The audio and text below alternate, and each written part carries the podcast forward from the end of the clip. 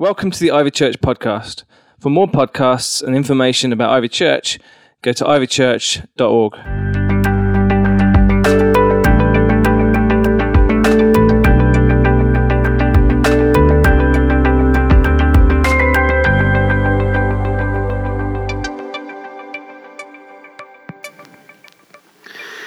So we've seen, I mean, I've just been away on holiday for a couple of weeks and um, my son got married in Mallorca. It was a fantastic time. And, but then I'd, I'd kind of wake up in the morning in this lovely villa and uh, I'd kind of do my Bible reading with Zoe, have a little pray together. And then it's like, next thing I do, BBC News. And it's like, oh, no way. And then, oh, no way. It's been these things one after the other. You know, we've had so many things recently, so morning, so many mornings I've woken up. And actually, we're not used to it here in the West. There are places around the world where the grim reality is what it is. You know, people don't expect safety and an easy life, and they don't expect to live without the fear of terror etc. That's their reality. But it, it, it, shocks us because we, you know, certainly my generation d- didn't have that kind of thing going on. I know there's a generation that's coming up now who basically they're not, they're shocked when terrible things happen, but they're not surprised because they've lived in, you know, since 911. That's all they've known.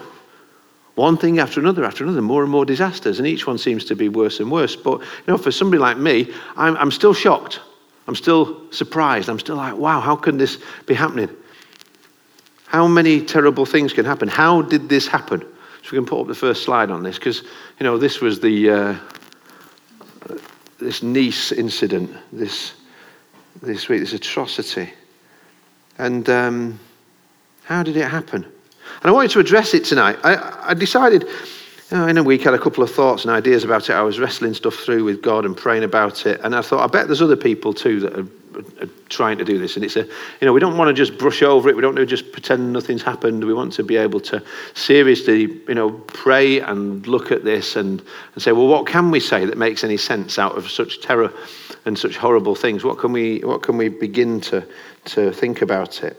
Um, you know, there's been one after the other, Orlando, and then there's just been Turkey, and then there's you know Baghdad. We don't we don't report these things in lots of other countries. It's ones that get closer to home that get most reports. Syria, just ongoing horror after horror, and uh, but I think this Nice thing just got me this week. Really, really did, and. Um, you know, because I've sat there. I think that's part of it too. I've sat on that place. I've sat there with Zoe. We've got mission partners who are in Nice, and we've gone out and visited them, and I've preached in a church there in Nice.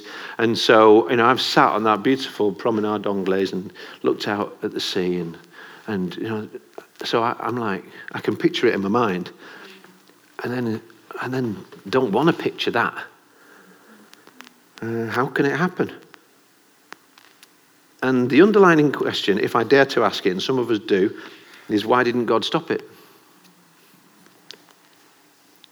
I, I, I go on Twitter, I tweeted the other day. Um, now, as I started to read and look at the reports about this happening, the policeman takes over from the pastor inside of me, and I start more to call out for justice than for grace. Just being honest about it. I'm like, get him, God. I don't want anything good. I don't want any grace to come to a man who's capable of doing that kind of a thing. Just, just being honest. And I think it's all right to be honest with God. And I'm like, God, why didn't you deal with him before this happened or during it or, or you know, why didn't you send a thunderbolt or something? Because, you know, I know a guy who's a pastor in Australia Really good guy who recently was out playing with his kids and a lightning bolt came from heaven and killed him. So why couldn't, you know, did you misfire? Why couldn't you have got him instead? And I start to, you know, why do you even allow this evil to continue to exist? Why doesn't God just get rid of it? If I was in charge of the world, that's what I start to think. You know, and if God is so good. If God is good and all powerful and all good, then how come this happened? If God is good, how come this happened. And the branch of theology that this comes from is called theodicy.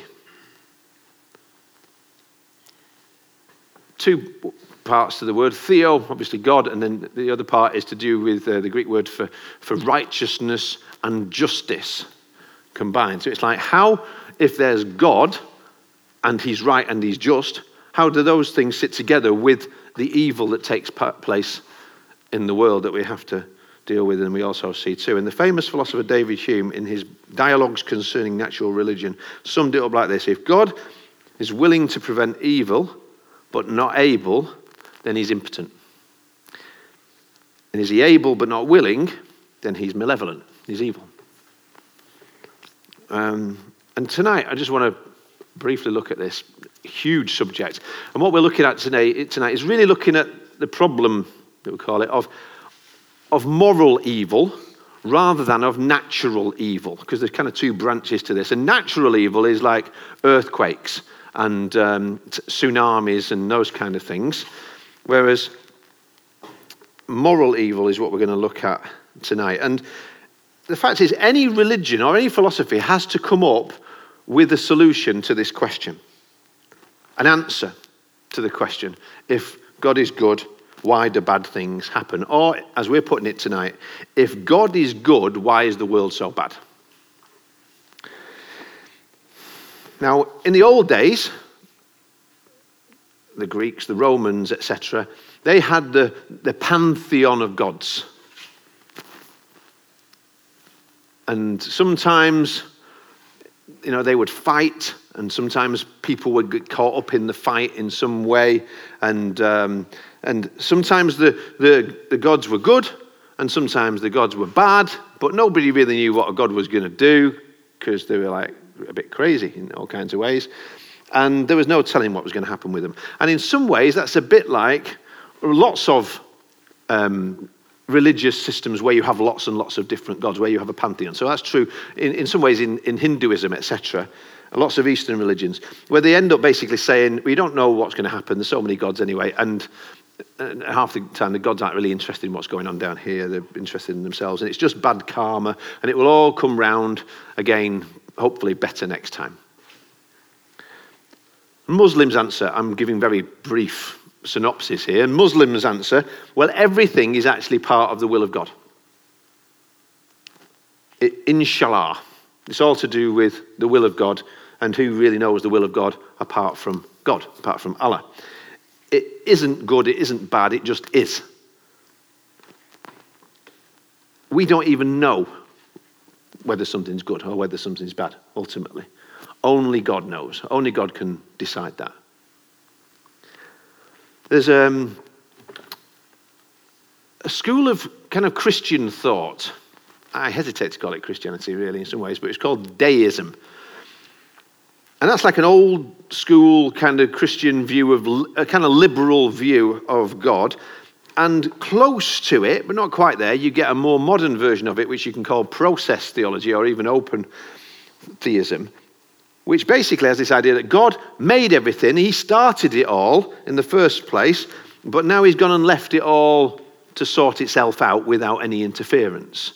Um, I've got a funny cartoon, I might as well show it you now at this point. You've got God there making a snake, saying, Boy, these things are a cinch just making a snake. I like that. Anyway, can you see it? That's about all I can do with Play Doh. So, so God makes stuff, puts it down, walks away. And then he hopes, he's given it an idea of a good future, and it hopes that the, cre- the creation makes the wise and right choices. But if he doesn't, he's not going to get involved. Don't expect a miracle. Don't expect an intervention. Judaism, these days, not Old Testament, we're not talking about Old Testament, we're talking about a modern view of Judaism these days, would be that God is actually not all powerful. Dr. Harold Kushner wrote a famous book called When Bad Things Happen to Good People. And he said he didn't know whether or not God was, God was all good or whether God was all powerful. But the only thing that he ultimately knew is that when we cry, God does too.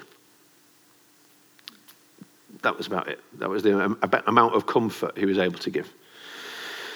And of course, some people look at what happens when terrorists strike and they say, well, religion is the problem. Have you seen that on your Facebook at all this week? I've seen that an awful lot this week.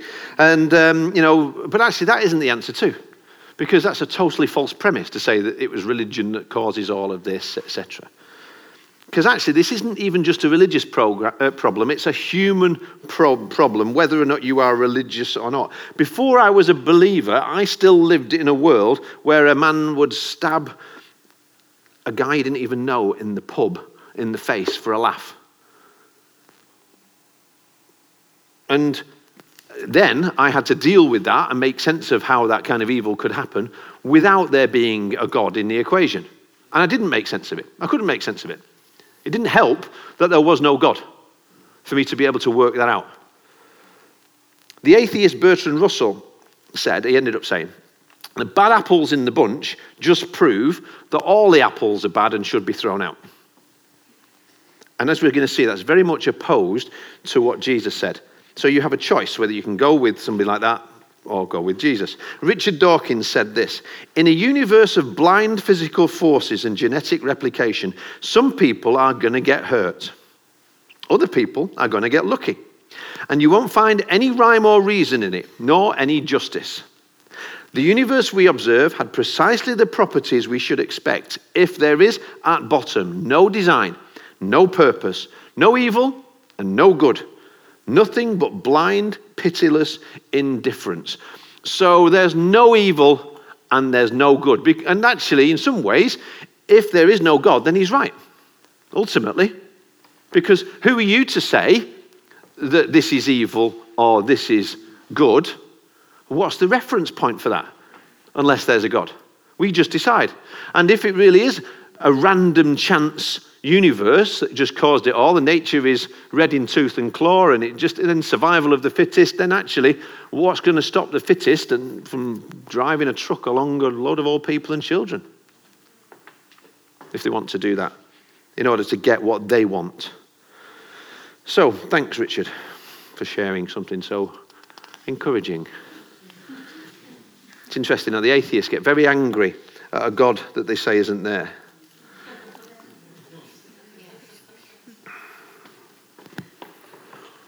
So, Richard Dawkins' solution doesn't help me very much. In fact, none of them have any power to, confront, to comfort those who mourn. And a sociologist called Peter Berger said, We have to come up with a solution. Everybody does. Otherwise, we'd basically crack up, which is one of the reasons why so many people are. Everybody has to find meaning somehow in the middle of all of this. This is one of the reasons why the world is so hopeless and fearful right now. People are still trying to figure it all out, and they can't. And they won't. So, how can God be good when the world is so bad? And of course, denying the evil in the world doesn't make it go away. And I do believe that there's evil in this world. I've seen a lot of it. And the Bible never denies it or attempts to gloss over it. And I also believe that God is always good and that our God has lost none of his power. And that's the reason tonight, because I believe in that God, that I can ask him my questions too. And when I finish with my inadequate words, I'm going to invite you to connect with the Holy Spirit and ask him to come because he's the comforter and to him to speak into your heart and that you would receive what he's got to give you and the words that he's got to give you tonight, too. And what I find actually is that the Bible doesn't try and defend God or give a, a, a definitive, here is why answer. In fact, on various pages of the Bible, as I look through, I can read the cries and psalms of believers themselves crying out to God and saying, Why? Why is this happening? And how long, O Lord, is this going to go on for? And God doesn't say, oh, let's rip that page out of the Bible. We're not having that kind of talk around here. He, got, he doesn't disallow those honest, heartfelt questions that we've got, even those protests that we've got. Read through the book of Job sometime.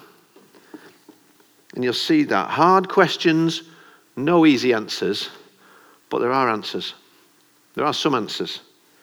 And I mean, I think I'm never going to scratch the surface of this, like I said, but I'm in good company with Dr. Billy Graham, who I read has said many times he's been asked the question, why does God permit evil?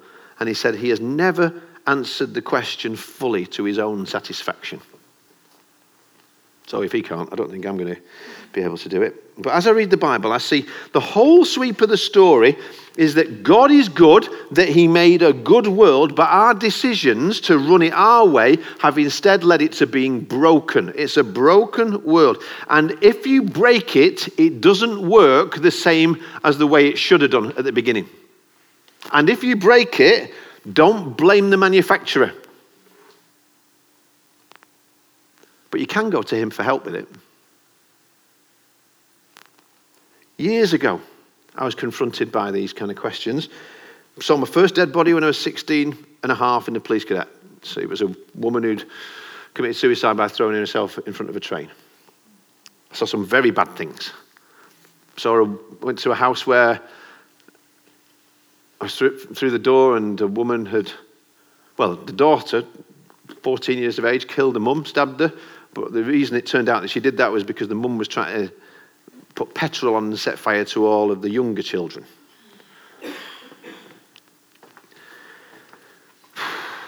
I used to use those kind of things as my smokescreen question before I was a believer. I was like, well, if God is good, how come this happened? And how come that happened? And why doesn't God stop that? And all of that. And, and maybe there's somebody here today, maybe that's the kind of thing that you say, or, or you've had other people say to you. My deflector, if you like. But you know what? My smoke smokescreen, my deflector, it didn't make anything better. It didn't deal with the issue at all. There being no God, or there being a God who is powerless, or cruel, or indifferent, doesn't change the fact of evil or help you to cope with it any better. It just leaves you alone, empty, without hope, in a random chance universe. Get over it. When the kids were little, I think Hannah had just started at nursery around that time. Uh, the Dunblane massacre happened. A guy called Thomas Hamilton turned up at a primary school. He prepared himself. He had two Magnum guns and two Browning pistols, and he killed 16 children. And um, then he killed himself. And it's the same kind of spirit, it's the same kind of unimaginable hatred, irrational, horrible. I can't get my head round it thinking. Did you get that this week? I can't get my head round how anybody could drive that truck down there. I, I just can't figure it. Innocent people. And if you remember, if you're around then during that time, there was a massive outcry. And thank God we live in a country where we were sensible enough to change and enforce strict gun laws as a result of school shootings like that, rather than just crying about it on TV and saying, Isn't it terrible? and holding a prayer vigil.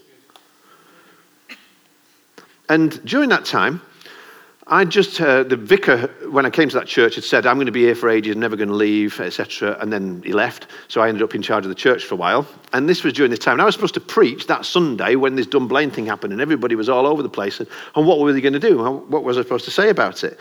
And it was one of those times when actually, if you're going to be responsible, you can't just do what you were going to do. You have to address something massive like that. There's obviously so much in people's minds if you, uh, you know, genuinely receptive. And I'm like, I don't know even know what I'm going to say. I what I'm going to say. This is terrible. I don't know. It's just terrible. What am I going to say? And then a couple of days before the Sunday, I'm just reading through my Bible readings and I came to Matthew 13. This is why it's good to read your Bible every day, not just to read the newspaper or the internet every day. If you do that, you'll have one kind of life. You'll have one kind of thought processes. It won't be the same as if you're somebody who reads the Bible every day.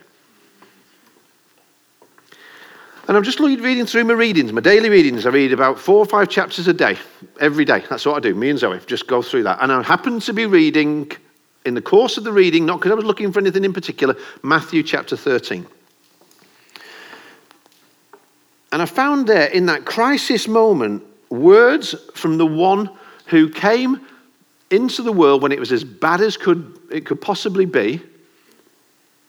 The one who made it in the first place, who then stepped into it to lay down his life for it and to rescue it. These words in this parable of Jesus. It's a parable, it's a story because sometimes stories are a lot better than arguments or philosophies. Sometimes a story, a picture, explains far better. So this isn't a philosophical argument by God, by Jesus. This is an attempt to defend the existence of God. It's a story that helps me, especially with this issue of moral evil. But, but it also actually helps with the problem of natural evil because basically this it's going to talk about the land and the field and what happens and how that makes a difference in the whole of the field, not just the crops. But it's a it's like this example. It's a metaphor I love metaphors. I love pictures. Zoe hates it. I'm like, we'll have an argument over something, and I'll say, well, it's a bit like this. And you say, no, it's not a bit like this. It's just what it is. Stop saying it's like that. It's not like anything. It just is what it is. Anyway, turns out I'm in good company because Jesus liked metaphors and parables. and she's not here to be able to tell me, oh, Zoe, Hannah's written it down. Okay. so Jesus says, you know what? The disciples might get this, but not everybody will. That's what he, he, he sets this up with. And Jesus lived in an agrarian society, so he speaks their language and he takes us to a farm so that we can understand the world and what's wrong with it and what happened and what's going to happen. And in Matthew 13, he says this, starting at 23, I'm reading from the message. He told another story God's kingdom is like a farmer who planted good seed in his field. That night, while his hired men were asleep, his enemies sowed thistles all through the wheat and slipped away before dawn. Now, when Jesus talks about weeds here, he's not talking about harmless little, you know, dandelions or something. This, scholars reckon, is a thing called, it's either tares or darnel, which is like a poisonous seed. It looks a lot like wheat, but it won't feed your family. In fact, if it gets mixed in with the wheat and you mix it in together with the wheat, it could ruin what you're trying to bake and make everybody really ill. So the crop is in danger here of being destroyed. It's a deliberate act of sabotage to ruin the harvest that the farmer wants. When the first green shoots appeared and the grain began to form, the thistles showed up too. The farmhands came to the farmer and said, Master, that was clean seed you planted, wasn't it? Where did these thistles come from? He answered, An enemy did this. Say, An enemy did this. This. Say it again. The, farmhand, the farmhands asked, Should we weed out the thistles? No, he said. If you weed out the thistles, you'll pull up the wheat too. Let them grow together until harvest time. Then I'll instruct the harvesters to pull up the thistles and tie them in bundles for the fire. Then gather the wheat and put it in the barn. Now, some of the parables of Jesus, you've got to try and work it out yourself. You've got to, you know, decide, well, this means this and this means that, and sometimes he doesn't even tell us. But with this one, the good news is the disciples are thick like you and me, and they don't work out what he means, and they come to Jesus with their question, and he, asks, he answers them. He tells them exactly what this means, so we don't have to guess. If, you know, if you didn't get what that means straight off, don't worry about it. You're in good company because the disciples didn't know what it meant either. So he tells us. His disciples came in and said, Explain to us that story of the thistles in the field. So he explained. The farmer who sows the pure seed is the Son of Man. Who would the Son of Man be? Jesus. So this is Jesus specifically. This isn't just God generally. Jesus is saying, I'm talking about me here. I am that farmer. The field is the world. Some people have misinterpreted this and they've used it. I've read stuff. Basically, they said it, this is like there's good people and bad people and true believers and unbelievers in the church. But this isn't about the church. He says the field is the, the world, that big wide world out there. The pure seeds are the subjects of the kingdom. Who's the subjects of the kingdom? We are. We are the people. If you, if you have subjected yourself to the king, if you said, I want the king to be my king, I'm going to ask, him to rule, then you are a subject of the king. The thistles are subjects of the devil, and the enemy who sows them is the devil. The harvest is the end of the age, the curtain of history. The harvest hands angels. The picture of thistles pulled up and burned is a scene from the final act. The Son of Man will send his angels, weed out the thistles from his kingdom, pitch them in the trash, and be done with them. They're going to complain to high heaven, but nobody's going to listen. At the same time, ripe, holy lives will mature and adorn the kingdom of their Father. Are you listening to this? Really listening. Now, let's just reiterate the field is the world. This big rock that we're on tilted at 66 degrees, made just the right size for an atmosphere to exist, located just the right distance from the sun for life to exist so that we don't either freeze or frazzle, rotating at 67,000 miles per hour. So, well, I don't know, sometimes I feel dizzy, but with a moon the perfect distance away so that the oceans don't stagnate or spill over onto the continents. God made the world. It isn't an accident, it isn't just by chance. God made it, it's his field. But there are two sowers. You've gotta get this. I've got to get this. There are two sowers. Now, if that sounds simplistic to you in terms of a problem of evil way of sorting it out, I understand that. But I'll trade Jesus' simple answer for your complicated one any day of the week. One sower sows good seed, the other sows weeds. And it looks like wheat. All the time it's growing up together with it. And the servants wake up one morning and they look out and they see the mess that's now in the field. Wasn't there yesterday. Suddenly it's there. It's taken over. All this horrible stuff's taken over. And they're like you and me. Oh, what happened? How can this happen? How did this happen? And they, what they do, here's what they do they question the farmer. First of all, here's the dangerous bit. You notice what they said? Here's what they say in the New King James Version.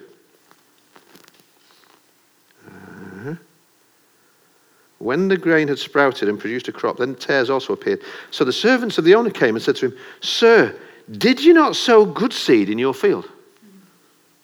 It's like, I thought you were good. That's really what they're saying, isn't it? I thought, I thought you were in charge. I thought you only did the good. What's going on here? Didn't you sow good seed in your field? How can it happen? Answer An enemy did this. An enemy did this. An enemy did this. I remember when I read that, around that time of the Dunblane thing. And I was like, how can this happen? How can something so awful happen? How could somebody do this? How can the world be so broken and so messed up, and yet I still believe in a God who's good? How can I speak to people on a Sunday coming up soon about a God who is still good when there's so many terrible things happening in the world like this? How can I? And I heard this word that has since then been a revelation to me, and I've heard it so many times since.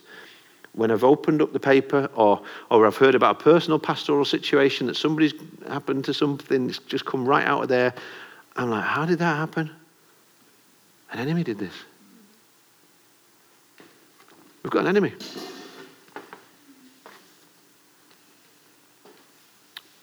What's the seed? Sometimes in the Bible, the seed is the word of God itself. In the parable just before it, seed is the word of God. But what is it here? It's you and me. That's what it says. You and me. If you say you're a Christ follower tonight, if you've bowed your knee, if you're a subject of the King, if you've submitted yourself to Jesus, but not everybody is. That's another thing we have to come to terms with from this. We don't like to think anybody's bad. You have to do something really, really, really bad in our culture to ever be put in the bad camp, don't you? Nobody's really bad. We don't ever think of anybody as being a bad person. We certainly never think of ourselves as being a bad person. We'd never really get comfortable. You'd have to be really bad. You'd have to do the kind of thing that somebody did in Nice to be able to qualify in most of our Western liberal minds to be able to be tagged with the thing that Jesus tags people with here, the label he puts on people here. Those who belong to the evil one. Wow. Are subjects of the evil one. I think I'm probably more in trouble most of the time if I was to ascribe something to God that really wasn't God than if I ascribed something to the devil that wasn't really the devil. Do you know, you know what I mean? And the big problem, the major question that you and I need to resolve tonight, and every time you hear somebody dies or somebody kills, is not if God is good, why is the world so bad? The bigger question that you and I have to address a lot in this world is not one word, it's, it's not one, it's, it's one word, it's not one, it's not one sentence, it's, it's, the, it's the bigger word there is if. That's what the enemy wants you to concentrate on.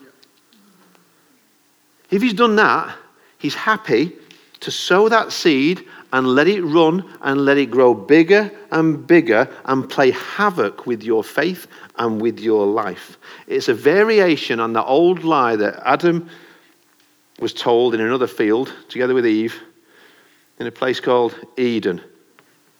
If God is good, is, is what's behind that same old question. So, we know bad things happen and we know bad things will happen. Jesus said, In this world you will have trouble. That's not in question. Here's the question Is God good? Sorry? Yes. Is God good? I've got to keep telling myself that. Do you believe God is good? Yes. Do you know God is good? Yes. We have to declare it. Now, this isn't to say we won't have our doubts. I have my doubts. But the question is do you let your doubts have you?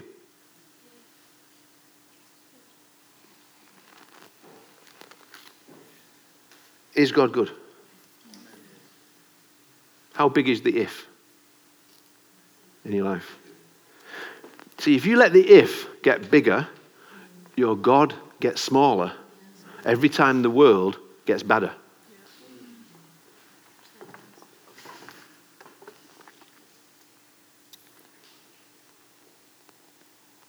God is good all the time.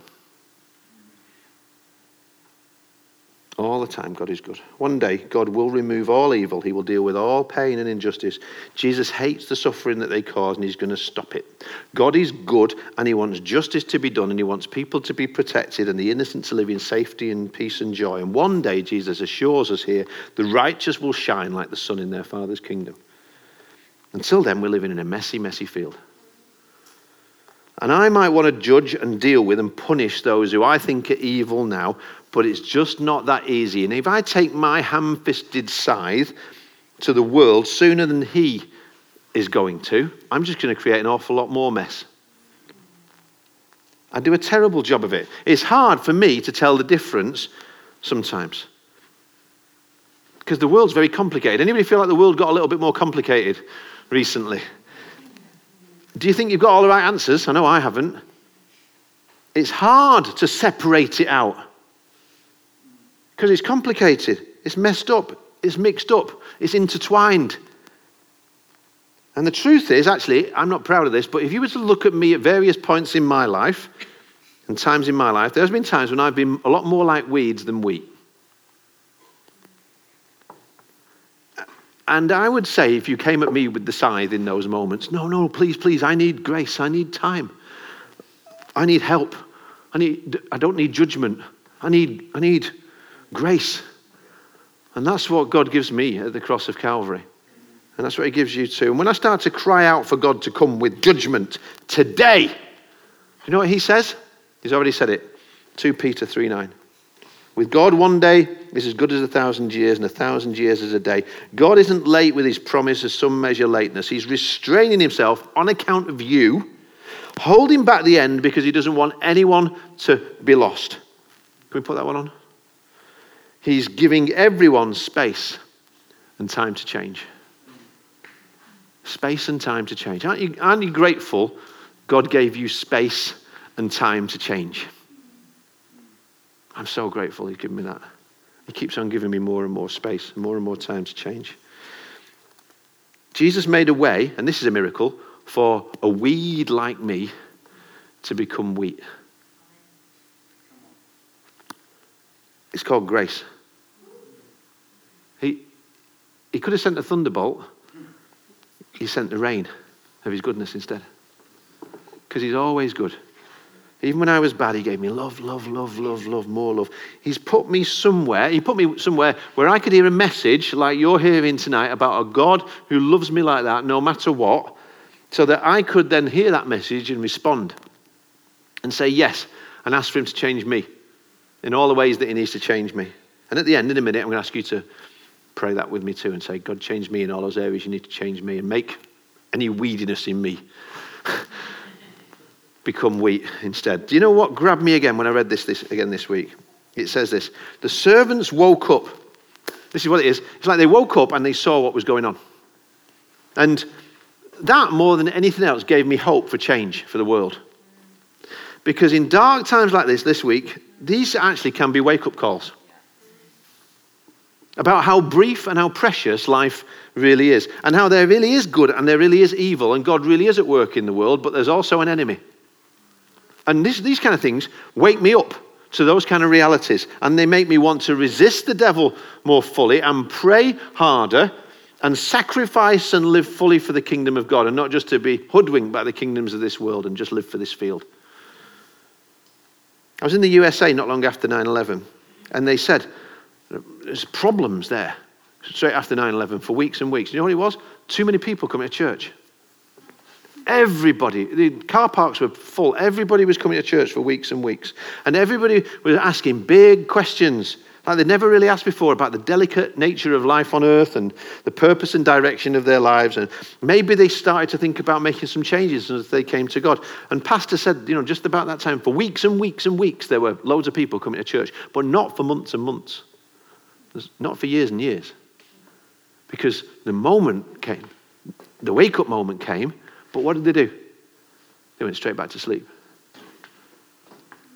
How do we stop that happening? Churchill said this Men occasionally stumble over the truth, but most of them pick themselves up and hurry off as if nothing had happened. How do you stop that being true of you and me? Do something in these moments of clarity. Do something. Don't just feel it, do something. Because feeling it doesn't change anything. Feeling awful about it doesn't change anything. Do something.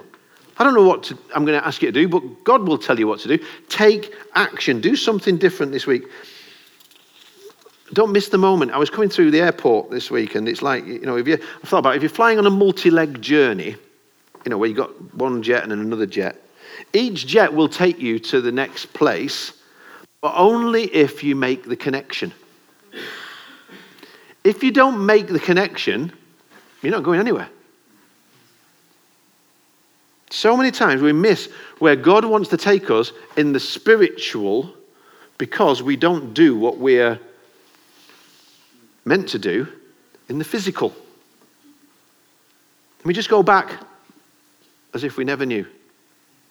But if God put a question in you, or God put a fire in you, or God put a desire in you, a new resolve, or determination, or a destination, or an enthusiasm this week to work and live more fully for Him in some way, in this great big messy field, to roll up your sleeves and getting involved more with Him, where there's still so much need, so much pain, so much hurt, so many grieving, so much fear, so much confusion, please do something.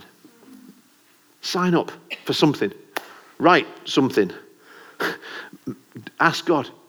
Say, God, you're good. I want to work for you in the world. He'll show you where He wants you to work and what He wants you to do. God is good. Amen? God is good. The world is often bad. But don't just leave here having thought about it. Wake up and do something about it. Don't just go out feeling different about it. Wake up and do something about it. Maybe get baptized ne- next week if you've not already had that. Maybe that's your next step. I don't know what it is, but don't just go out feeling different. Wake up and do something. Get up earlier and pray. It's so important in the world right now. We have more people praying for God's kingdom to come and His will to be done. Stay up longer. Serve more. Gandhi said, Be the change you want to see in the world. I love that quote. You've got to be the change that you want to see in the world. Strong feelings never change the world. Weak people do in the strength of our God. Should we pray?